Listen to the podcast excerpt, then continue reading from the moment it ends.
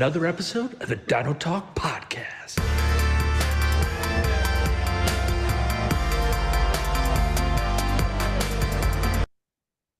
Nick and Jesse back again.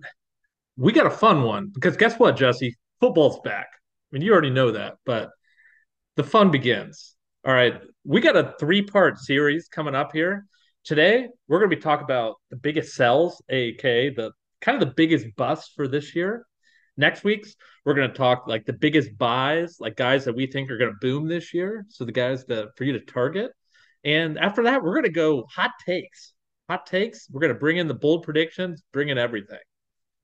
And yeah, we're going to start off with some of the biggest busts. And with that, it's just like it's from a redraft perspective, but these are the guys you're going to be wanting to sell before the season. Like, you're going to want to sell early before their value tanks because, like, yes, it's dynasty, but there are some guys that's just like if they have a bad season, their value is really going to plummet. And you know what? I think, Jesse, you want to start us off? So I couldn't decide whether I should have this take on in 2 weeks with our hot takes episode or this one, but here we go. My biggest bust of 2023, my prediction is Ja'Marr Chase, and my reasoning for this is Joe Burrow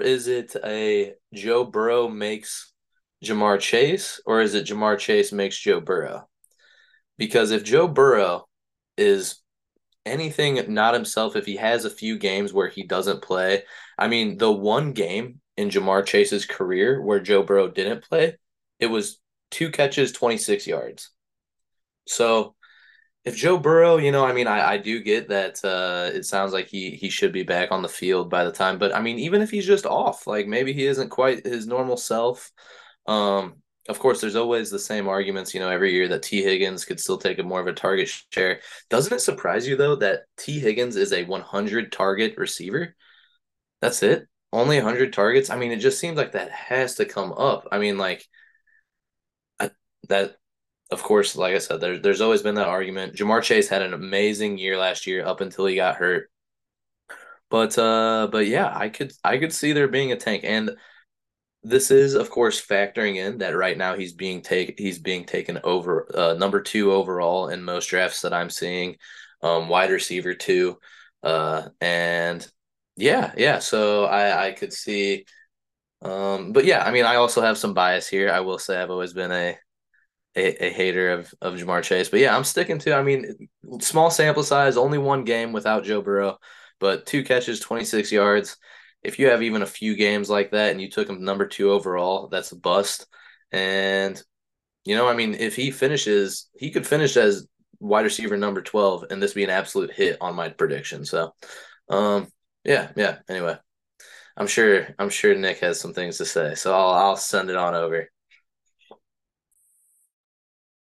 All right, Jesse, there is one part of your argument that I agree with and one where personally, you're just blatantly wrong. And which do you want me to start off with? You pick, my friend. So I'll start off where you're wrong. Okay, you said Joe Burrow made Ja'Marr Chase. It's actually kind of unlucky for you. I actually had this conversation with someone like 2 weeks ago in which like they said that Joe Burrow was the key to the Bengals, like that Ja'Marr Chase really had no effect on it, that he was going to be good regardless. And I went ahead and looked up Joe Burrow's rookie year prior to the injury and the Bengals record. Their record was 2 wins, 7 losses, and a tie. And that was with T. Higgins and Tyler Boyd and Joe Mixon, which is a pretty good core of players. And they were 2-7-1. You add Ja'Marr Chase the very next year. I mean, they might have added a few extra pieces, and maybe it was just Joe Burrow needed a year off of a torn ACL in which he needed to kind of get up to form. But they went ahead and made the Super Bowl with the number 5 overall pick, Ja'Marr Chase, having a, I think it was a rookie record, if I'm not mistaken, for receiving. And that is where I would say that I think you could argue the opposite. I think Ja'Marr Chase is the key to that team. I think he's the key. And maybe even the key to Joe Burrow. But the way in which I agree with you is I think this year Ja'Marr Chase could struggle if Joe Burrow is hurt for a few games, which I think it sounds like it could be possible that Joe Burrow could miss the first 5 games of the season.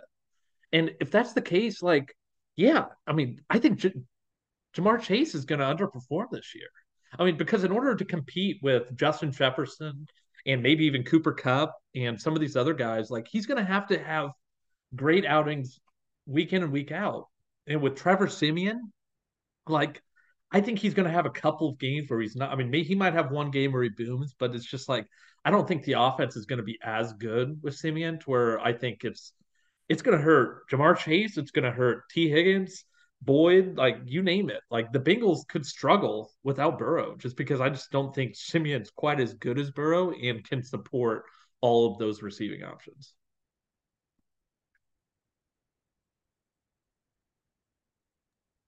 Okay, well, I wanted to combat you with something here, but I wasn't able to figure out this quick enough exactly what all the Bengals did, because it's really hard for me to believe that one wide receiver can make the difference of the games that you're saying, taking the 2-7 team to the Super Bowl. I was just trying to see what exactly, because I remember there were some additions that at least in the offseason that people were thinking the offensive line was going to be better. There were some different things in there, but yeah, I get it. You've always liked Ja'Marr Chase and it has paid off for you. And I don't know. I obviously I agree that he's a great football player, but yeah, I could definitely see him having a down year. Yeah, that's fair. Ja'Marr Chase led the incredible LSU team in receiving, in which they had Justin Jefferson, Terrence Marshall, Clutter Solaire. They were a loaded squad. Ja'Marr Chase was the top receiver. That's got to count for something, in which I personally have been under the belief that I think Ja'Marr Chase is better than Justin Jefferson. I'm so glad we're recording these now, because now we can go back not last week, but the week before, and look at how you were like, oh, Jaxon Smith-Njigba, he was better than Garrett Wilson and Chris Olave. That doesn't mean nothing. So, okay, cool. Can't wait. That one's different, but we can talk about that. Of course it is, because it's your guy and this one's my guy. Can't wait. Jaxon Smith-Njigba put up 300 yards in a bowl game playing against running backs that had to play corner because of opt-outs, but in which Garrett Wilson and Chris Olave didn't play in the game. But that's for another pod. I'm going to go to my next player who I think is going to bust. And I think his value is really going to dip. And that player is Michael Pittman Jr. And Michael Pittman Jr., people are kind of all over the place on him. There are some that, the big Anthony Richardson believers who are all aboard the Michael Pittman Jr. season. They think he's going to just take off and he's the number one target for a great quarterback. But even those people, even if you think Anthony Richardson is going to be better than expected this year, it's going to be based on his rushing ability. He's not going to he's going to have enough boom plays where people are going to be that's my thought is he's going to have enough boom plays to where I don't think Anthony Richardson himself is a sell, just because I think he's going to have people excited. He's going to be largely bad, but he's going to have some boom plays. And some of them are going to be to Michael Pittman Jr. And yeah, he's going to have some big plays. I don't know. But here's the reason why I think Michael Pittman Jr. this season is going to be a big bust. And it's because the Indianapolis Colts are not going to pass as much as they've done in the past. I've kind of looked into it. He had a 26% target share in 2022. And based on reports out of training camp is Alec Pierce has been kind of a favorite target for Anthony Richardson. And they also added Josh Downs and I think Jelani Woods. I think they have an Evan Hull running back. I think he could get some more targets to where I think his target share could drop a little bit. It's not going to drop to 15%, but I think it could go down to 22, 20%, which is really going to count And also with Shane Steichen during Herbert's rookie season, they were 17th in the league in pass percentage. And ever since then, each season, they've been top three in the league, the Chargers. And with the Eagles, in 2021, as with Steichen as the OC, they were 32nd in the league in pass percentage. And in 2022, they were 29th.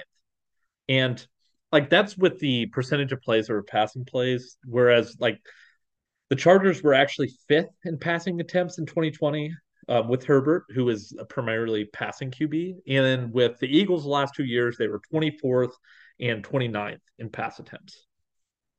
And my opinion is that Anthony Richardson will be on the low end of that. Like, I don't think he's going to pass as much as Herbert. And to be honest, I don't think he's going to even pass as much as Hurts, like with the Eagles. And I think they're going to be towards the bottom of the league in pass attempts, in which I think it's going to be closer to the, like, the Bears or the Falcons or the Titans, in which they pass like 22 to 26 times a game. In which case, that is really going to be tough on Michael Pittman Jr. to produce. And he's the kind of guy that, like, he might have a couple of, like, games where he has, like, 3 catches for 98 yards and 2 touchdowns, in which it's great. But then he might have some weeks where it's 2 catches for 25 yards on 8 targets. Like, Anthony Richardson right now is not an accurate quarterback. And he's a guy that he does not layer his throws well.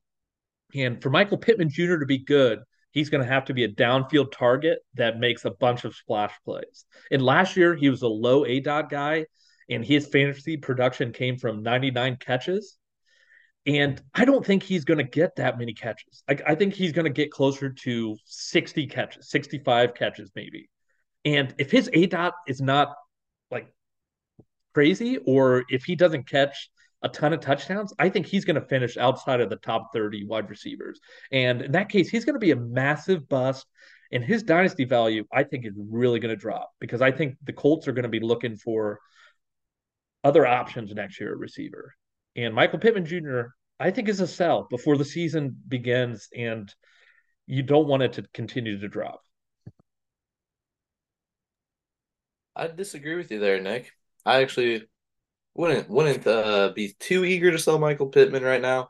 I think there's a lot of people that are actually taking exactly what you're saying into consideration. Everybody says, "Oh, well, Anthony Richardson isn't quite the passing QB." My thing is that Gardner Minshew is still the backup there, and I could definitely see him working his way into where, you know, Anthony Richardson, maybe, you know, they decide he isn't quite ready. Maybe they're splitting time with him. I mean, a lot of things can happen.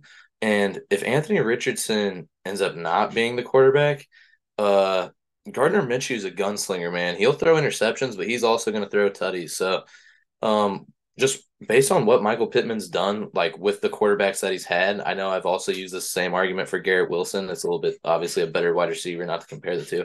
But Michael Pittman, I mean, he's been able to put up 1,000 yards in 2021 with a washed-up version of, that would have been Carson Wentz, right? Or was that Phil Rivers? That would have been Phil.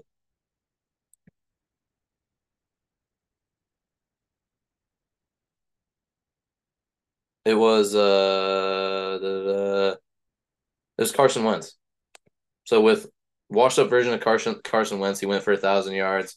And then last year he had 925. I mean, I don't know. I could see him still producing that at that same level for you. I don't see. Yeah, I could see him matching his ADP. I don't think he's gonna go out of control by any means. But I don't know. I'm not too eager to sell Michael Pittman this year.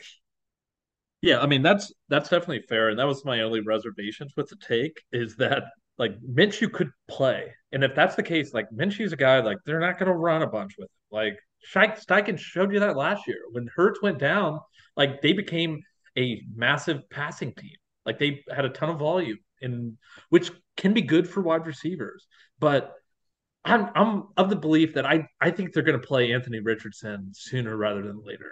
And I think maybe by week 4, I think he's going to be the starter. And I just think they're valuing the reps over on-field play. And if that's the case, like, it's going to hurt. It's going to hurt the passers. Absolutely, but I mean, I can't imagine that they're going to, like, if the on-field play is that bad. I could see him getting benched by week 11, and then, you know, then you have Gardner Minshew for the rest of the year. I don't know. I mean, a lot of things could happen over there. To be honest, that just rolls right into my next one, my next sell before the season starts, which is for almost the same reasons that you're giving, except for I do like the quarterback significantly more. But DJ Moore is the receiver that I'm wanting to sell. Oh, absolutely. He went from, I mean, granted, not a great offense, but he actually went to a worse offense for receivers in the Chicago Bears. I mean, name a place where receivers die more than the Chicago Bears. It's like it's named the Windy City, people. Like, I mean, there might be a reason here. I mean, a Chicago Bear has they've never thrown for 4,000 yards. And by the way, did we all forget that last year they were like a historically low passing team?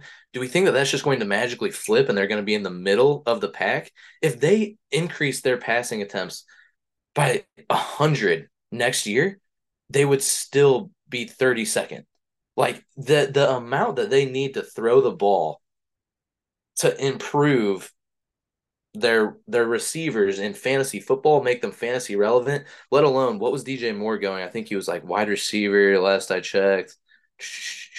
Real quick. Wide receiver 14? Wide receiver 14. No, I'm good on that. All right, Nick. Go ahead, defend your bear. I actually just gave you the clapping emoji just because you presented a pretty good case, and that's the case that I've heard a lot, is that they, like, the Bears passed so few last year that it's just like, how can DJ Moore possibly produce? And it's because I think they're going to change it. I don't have the stats to back it up, but and that'll be something for a future podcast.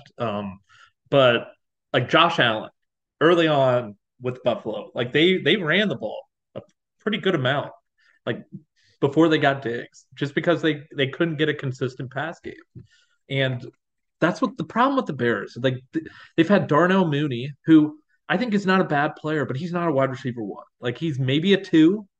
And I think it's possible he could even be a wide receiver three. In which case, like last year, it was big third downs and Justin Fields was having to throw to Equinemius St. Brown.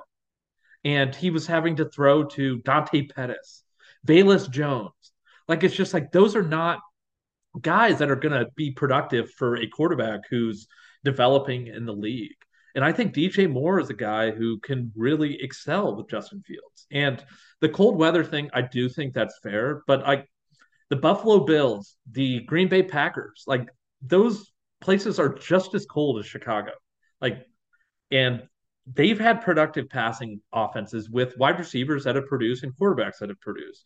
And I'm a believer in Justin Fields as a passer. I think he can do it. In college, he was very good at it. And I think he's shown a lot of flashes to where I think if you get a consistent offense around him, I think he can produce. And I think DJ Moore, like I hate hearing the consistent, like Stefon Diggs, like the next Stefon Diggs, the next AJ Brown for him. But I really think DJ Moore can do that because I love DJ Moore's talent, and I have since he got in the league. And I love Justin Fields. And that might be a homer take because I'm a Bears fan, but I'm a believer in the pass game. And I think the volume will go up, and I think they will pass more. And I think DJ Moore will have a higher target share than really anyone had last year. Yeah, and I mean, I do want to say this. I do like Justin Fields and DJ Moore. Like I've always liked them, like as talents, and to be honest, like it sounds weird, but like I always remember DJ Moore in like this video with Steve Smith, where Steve Smith is like making fun of him. He's like, "Should I start?" Like he's asking Cam Newton. He's like, "Should I start DJ Moore?" And then he says something to DJ Moore, like, if you score me 2 points, I'm going to smack you or something like that. And DJ Moore's just being so nice. Like, he's just, like, real – like, you just tell from the video he's just a real quiet dude. And, like, definitely like the guy. Definitely like him. Definitely like Justin Fields. I mean, I'm rooting for him. But as far as fantasy goes, not buying. Or, actually, I'm selling. No, I mean, that's definitely fair. You laid out a good case. And – that documentary where that happened, I may or may not have watched it at least 5 times. I'm a big all or nothing fan on Amazon Prime. They do a good job. I haven't had them in a while, unfortunately. But I'm going to go into my next one. And Jesse, like, you better be ready to take notes. And you're a guy who's, I know in this offseason, you've been pretty big on the Jordan Love hype. Like, you've been all aboard, like, oh, I'm buying Jordan Love every chance I get. You're making all these deals and startups. You're taking him at, like, what, QB 15? Like, too early to me. I don't know. QB 15, get out of here. I was not. I was taking him at, like, QB 22. Get out of here with that nonsense. I only was taking him back when Aaron Rodgers was still on the Packers. Get out of here. I don't even think 22. Probably later than that. Okay. Maybe it could be right. But I did also remember a Lamar Jackson trade involving Jordan Love, but that's besides the point. We're not going to roast here. So about Jordan Love and why I think he's a screaming sell in fantasy. And I think he's a guy that, like, he has this perceived idea of upside. Like, this guy he's been groomed by Aaron Rodgers for years, and it's just he's more athletic. He's going to have the ability to run. He's got all this, like, promise. He's got the potential. The next Aaron Rodgers. But I'm going to strongly push back against that. And I was one early in the offseason. I was kind of in on Jordan Love. I was like, you know what? I saw people talking, and I was kind of buying in on Jordan Love. But on looking more into it, I could not be any more out on Jordan Love. And that's because Jordan Love has shown no ability to run as a quarterback. Like, his scramble rates are, like, from college were lower than Tua Tagovailoa and Joe Burrow, who are not runners in the NFL. And typically guys that run in college typically run less in the NFL. Like Tua, like, he has not shown any ability to run. Like, Joe Burrow only does it when he has to. And that's the kind of quarterback Jordan Love is. Like, Jordan Love is not going to be a heavy run guy. And unless he is completely different than anything he has shown at this point in his career. Like, I was looking at his scramble rates, and they were lower than Tua. Like, Jordan Love's best college season, the one that got him drafted in the first round, he had a scramble rate of 1.6%. In comparison, Joe Burrow's second to last year in college, he had a scramble rate of 6.3. And Tua, his lowest year in college scramble rate was 4%. And Jordan Love's is quite a bit lower than that. So with that being the case, in order for Jordan Love to be good in fantasy this year, he's going to have to produce Aaron Rodgers-like passing numbers. He's going to have to throw a bunch of touchdowns. He's going to have to throw for a ton of yards, all in an offense that wants to, like, have ball control offense, wind down the clock. They like to run the ball. And it's just like, how is Jordan Love going to be a consistent fantasy option? Like, I don't see the upside with him. Like, Aaron Rodgers, I don't think he was top 12 last year. And a lot of that, I agree, was because they had a weaker receiving core than they've had. But that's one in which Jordan Love is now playing with. A weak receiving core and an offense where in the NFL in which he's barely played. Like, he has next to no experience. And, like, he doesn't have any experience running the ball. And it's just like, I don't see how that offense is going to really function unless Jordan Love is just some all-world passer and can do stuff that we've never seen before. But even if he is a good for the Packers and has a good season and shows progressions as a passer, I still think he's going to be bad for fantasy. Like, because he's just going to have to produce Aaron Rodgers numbers, and he's going to have low turnover numbers, and he's going to have to throw for a bunch of touchdowns, which I would be shocked in his first year. Unless he's secretly Patrick Mahomes, which he's not, then he's not going to produce in fantasy. He's really not. And that's all. I love the comparison to Patrick Mahomes because Patrick Mahomes got to sit behind the Hall of Fame quarterback for a year before he went out there. and Jordan Love's gotten to do it for three. I mean, I do hear the concern. I'd be lying if I said that I wasn't getting a little bit concerned about all the Jordan Love that I bought into. But regardless, at the end of the day, I mean, like you said, he still has a lot of the same weapons that Aaron Rodgers had. He is still going to be more athletic than a 39-year-old Aaron Rodgers. I do hear what you're saying, but at the end of the day, I mean, he's still going to be more athletic than almost 40-year-old Aaron Rodgers. And so, I mean, he will get his like little bit of a scrambling. But I regardless, I'm not getting into him for the scramble ability. I got into him because he was going to be a starting quarterback, and I was getting him dumb cheap. So even right now, even if he were to bust, I would still probably be able to sell him for more than what I bought him for back whenever I was buying him up. So whatever. That's a good point. That was some good points. I'll give you that. All right, whatever. Nick won, me too. Okay. We're just gonna roll right into my next one here. Tony Pollard. He is being drafted as a top 5 running back, and I just don't really see that. I do understand why. I do understand that, like, the potential. We all draft for upside. I get that. It's the upside thing.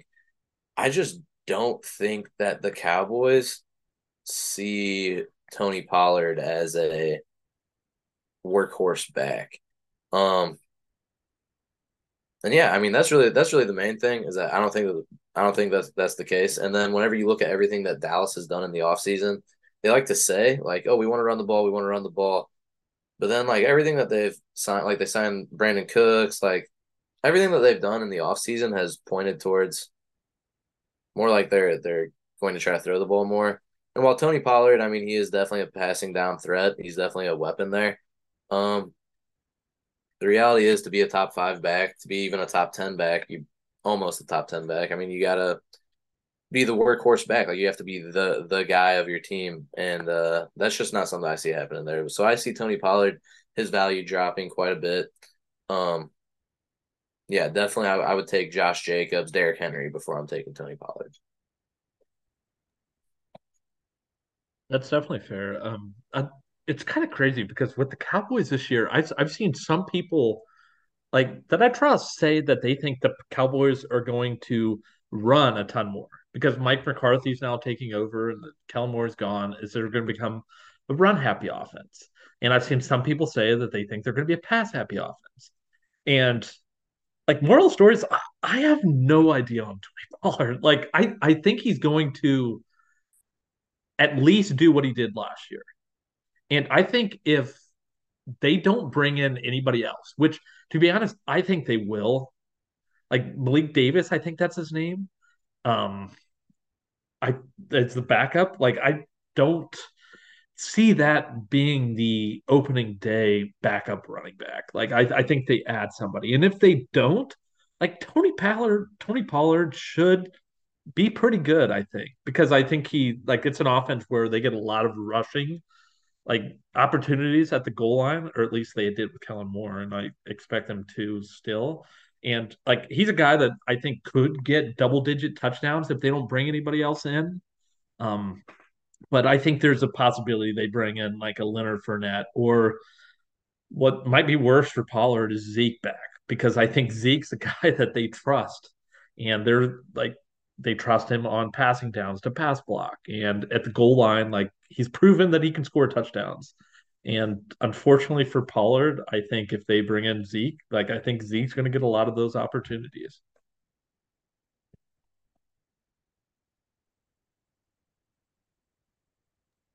Yeah, I mean, absolutely. I could definitely see that with Zeke as well. That has been another thing that I've kind of been seeing floating around there, is that there's a good chance that Zeke ends up back with the Cowboys. So that's just another reason why I wouldn't buy Tony Pollard, especially early. Yeah, no, I think that's definitely understandable. My next one I'm going to talk about is Jerry Jeudy.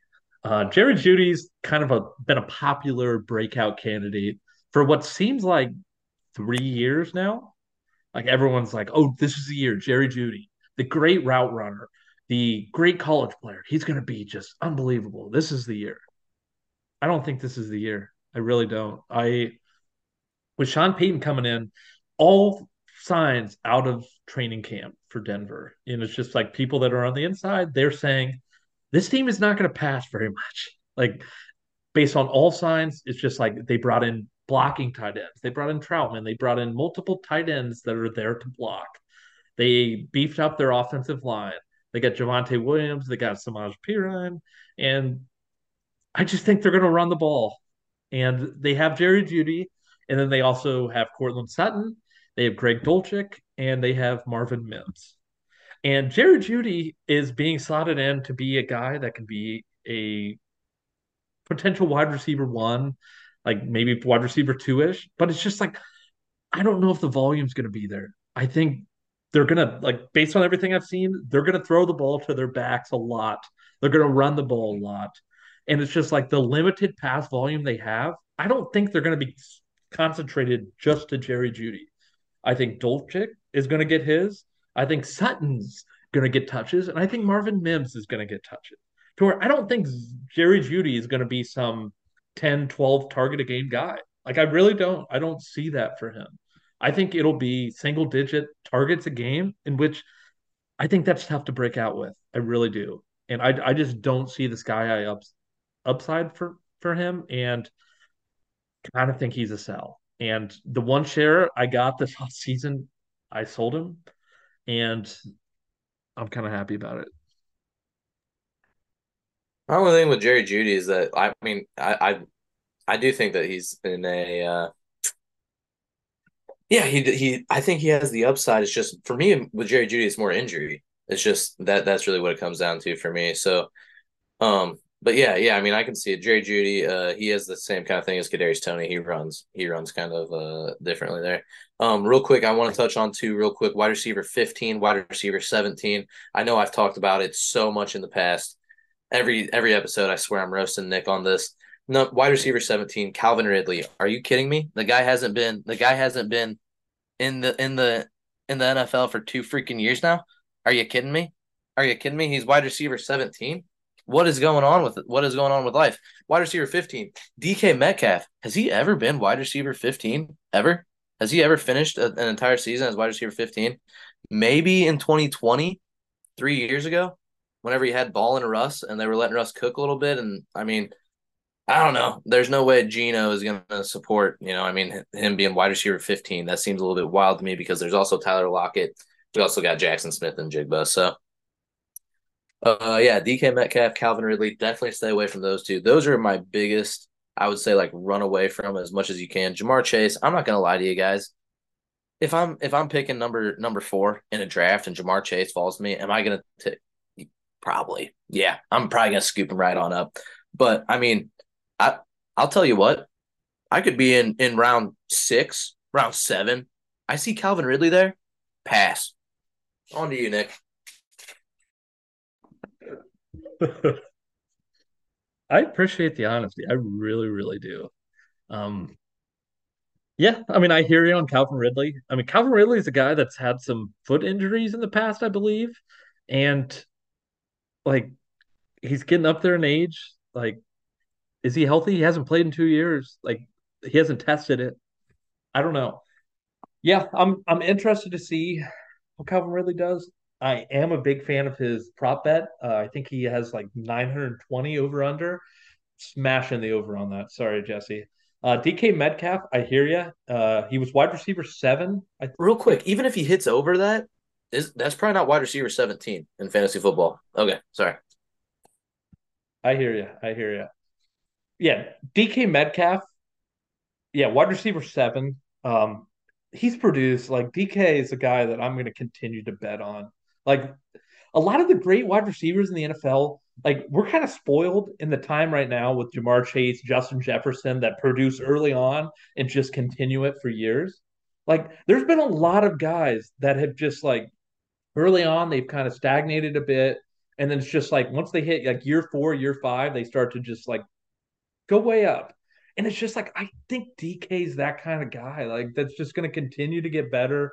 And I think he could have a season where he just booms and he just keeps going. Like, he's just got that physical talent, and I love him as a player. And the Seattle offense, I'm nervous about, just because I I don't know if Geno is going to be able to continue. I didn't include him in today's episode, but I'm still nervous about it. But, I mean, Geno's not going to be there forever, at least in my opinion. So I don't think DK's a sell, but I definitely hear the argument. I have two more to talk about. One, Austin Ekeler. I don't think he's going to catch 107 passes this year. Joe Lombardi, as their offensive coordinator, was a guy who, like, Justin Herbert was throwing short of the sticks consistently. Like, it was just a low A-dot offense, which does not fit Justin Herbert. And based on stuff out of training camp and based on what I expect to happen, I expect it to be a downfield offense. And I like Ekeler as a receiver, but I think Ekeler is not as talented as a receiver. Like, this might be a hot take. It's like Christian McCaffrey and some of these other guys that can push the ball downfield and get open. Like, Austin Ekeler profited a lot on dump-offs and just short area targets. And it's just, I don't think there's going to be as many of those. And if he gets 50 catches, 60 catches, like, he's going to underperform as a first-round pick in redraft and a guy in Dynasty that everyone's scooping up as contenders. Like, I just think he's a guy that's – I personally think he's going to bust. Like, I think their offense is going to be pushing the ball downfield more and going to have less dump-offs because I think Quentin Johnson's really good, and I like Keenan and Mike Williams. Like, I think their offense is going to change, and I don't expect 100 catches for a running back, like especially the dump-off variety. Another one is Ramondre Stevenson.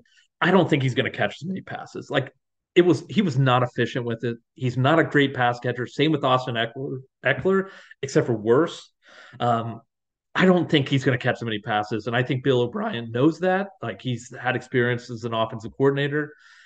I think it's possible he gets completely taken off the pass catching duties. And they've been looking at other running backs, but I don't see him catching more than 35 passes, my honest opinion. But with Stevenson, I could be wrong. I think he's going to score more touchdowns. And if he scores 6 more touchdowns, which is possible, like, he can make up for that. So I'm not as confident on it, but at the same time, it's just like banking on catches, which is what a lot of people are doing right now, and myself included. I bought him. Like, I just don't think that's going to happen. And I think he's a sell. I like it. I mean, I agree with you on that take. I kind of try to avoid Ekeler if I can as well. Yeah. Any more, Jesse? If not, I think we can. I think that we went over all of them that I had on my list here today. Excited for next week to talk some buys. I'm sure you guys will hear some of the same names that you've heard me say over the weeks, like your boy Garrett Wilson. See you next week. Yeah, PT Nick 32 on Twitter. See you next time. Buys next week.